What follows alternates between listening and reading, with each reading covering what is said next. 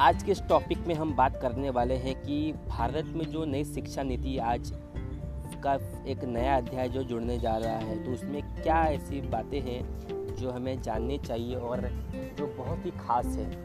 आखिर वो नया चीज़ क्या है इस शिक्षा नीति में जो आज बहुत ही सुर्खियाँ बटोर रहा है?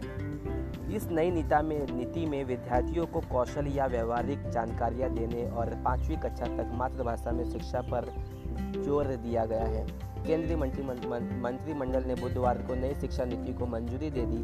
तो बैठक के बाद स्कूली शिक्षा स्कूली शिक्षा एवं एवं साक्षरता सचिव अनीता करवल ने संवाददाताओं को बताया कि ग्रेड टेन एवं ट्वेल्व के लिए बोर्ड परीक्षाएँ जारी रखी जाएँगी, लेकिन समग्र विकास को लक्ष्य में ध्यान में रखते हुए इन्हें नया रूप दिया जाएगा, ताकि छात्रों को कोचिंग क्लास की ज़रूरत ही न पड़े। नई नीति में बचपन की देखभाल और शिक्षा पर ज़ोर देते हुए कहा गया है कि स्कूल छात्र में टेन प्लस टू ढांचे की जगह अब five plus three three plus four की नई पाठ्यक्रम संरचना लागू की जाएगी, जो क्रमशः तीन से आठ साल आठ से ग्यारह साल, ग्यारह से चौदह साल और चौदह से अठारह साल की उम्र के बच्चों के लिए होगी। इसमें अब तक दूसरे रखे गए तीन से छः साल के बच्चों को स्कूली पाठ्यक्रम के तहत लाने का प्रावधान है, जिसे विश्व स्तर पर बच्चे के मानसिक विकास के लिए महत्वपूर्ण चरण में, के रूप में मान्यता दी जाएगी। इस नई प्रणाली में तीन साल की आंगनवाड़ी प्री स्कूल के साथ बारह साल की स्कूली शिक्षा होगी।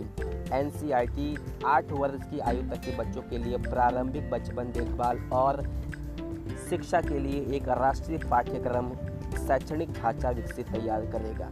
एक विस्तृत और मज़बूत संस्थान प्रणाली के माध्यम से प्रारंभिक बचपन देखभाल और शिक्षा मुहैया कराई जाएगी। इसमें आंगनवाड़ी और प्री स्कूल भी शामिल होंगे।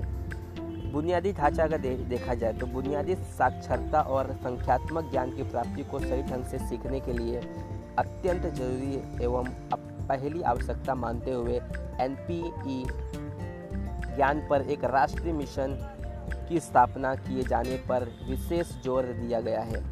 राज्य वर्ष 2025 तक सभी प्राथमिक स्कूलों में ग्रेड तीन तक की सभी शिक्षार्थियों या विद्यार्थियों द्वारा सार्वभौमिक बुनियादी साक्षरता और संख्यात्मक ज्ञान प्राप्त कर लेने के लिए एक कार्यान्वयन योजना तैयार करेंगे। और एक राष्ट्रीय पुस्तक संवर्धन नीति भी तैयार की जाएगी। स्कूल के पाठ्यक्रम और अध्यापन कला का लक्ष्य यह होगा कि 21वीं सदी के प्रमुख कौशल या व्यवहारिक जानकारी विद्यार्थियों को दे उनके कारण उनका समग्र विकास किया जाए तथा व्यवसायिक ज्ञान प्राप्ति एवं परिहार्य चिंतन को बढ़ाने का व अनुभव आधारित शिक्षण पर अधिक फोकस करने के लिए पाठ्यक्रम को कम किया जाए। इस नई नीति के तहत स्कूलों में छठे ग्रेड से ही व्यावसायिक शिक्षा शुरू हो जाएगी और इसमें इंटर्नशिप भी शामिल होगी। एक नई एवं व्यापक स्कूल शिक्षा के लिए राष्ट्रीय पाठ्यक्रम रूपरेखा N C F S I twenty twenty one N C R T द्वारा विकसित की जाएगी। नीति में कम से कम ग्रेड फाइव तक फाइव तक और इससे आगे भी मातृभाषा, स्थानीय भाषा क्षेत्रीय भाषा को भी शिक्षा का माध्यम रखने पर ज़ोर, विशेष ज़ोर दिया जाएगा। विद्यार्थियों को स्कूल के सभी स्तरों के उच्च शिक्षा और संस्कृत को एक विकल्प के रूप में चुनने का अवसर दिया जाएगा और त्रिभाषा फॉर्मूला में भी यह विकल्प शामिल होगा। आगे बढ़े तो इसके मुताबिक किसी भी विद्यार्थी पर कोई भी भाषा थोपी नहीं जाएगी। भारत की अन्य पारंपरिक भाषाएँ और साहित्य भी विकल्प के रूप में उपलब्ध होंगे। विद्यार्थियों को पहल के तहत 6 से 8 ग्रेड के दौरान किसी भी समय भारत की भाषाओं पर एक आनंददायक परियोजना गतिविधि में शामिल लेना होगा। करवल ने कहा कि कोरियाई, थाई, फ्रेंच, जर्मन, स्पेनिश, पुर्तगाल, रूसी भाषाओं को माध्यमिक स्तर पर पेश किया जाएगा।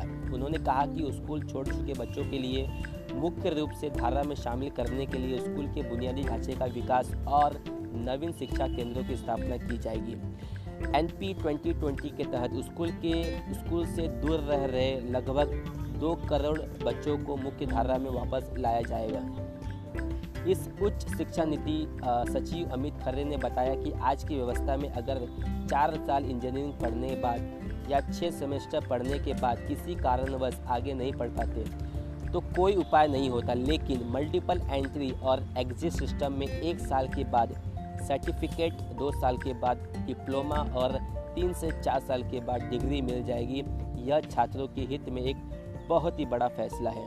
जो छात्र रिसर्च में जाना चाहते हैं, उनके लिए चार साल का डिग्री प्रोग्राम होगा। जबकि जो लोग नौकरी में जाना चाहते हैं, वो तीन ही साल का डिग्री प्रोग्राम करेंगे। इस नई व्यवस्था में एमए और डिग्री प्रोग्राम के बाद एफिल करने के, से भी छूट की एक व्यवस्था की गई है। हिंदी और अंग्रेज़ी भाषाओं के अलावा आठ क्षेत्रीय भाषाओं में भी ई कोर्स होगा और वर्चुअल लैब के कार्यक्रम को आगे बढ़ाया जाएगा।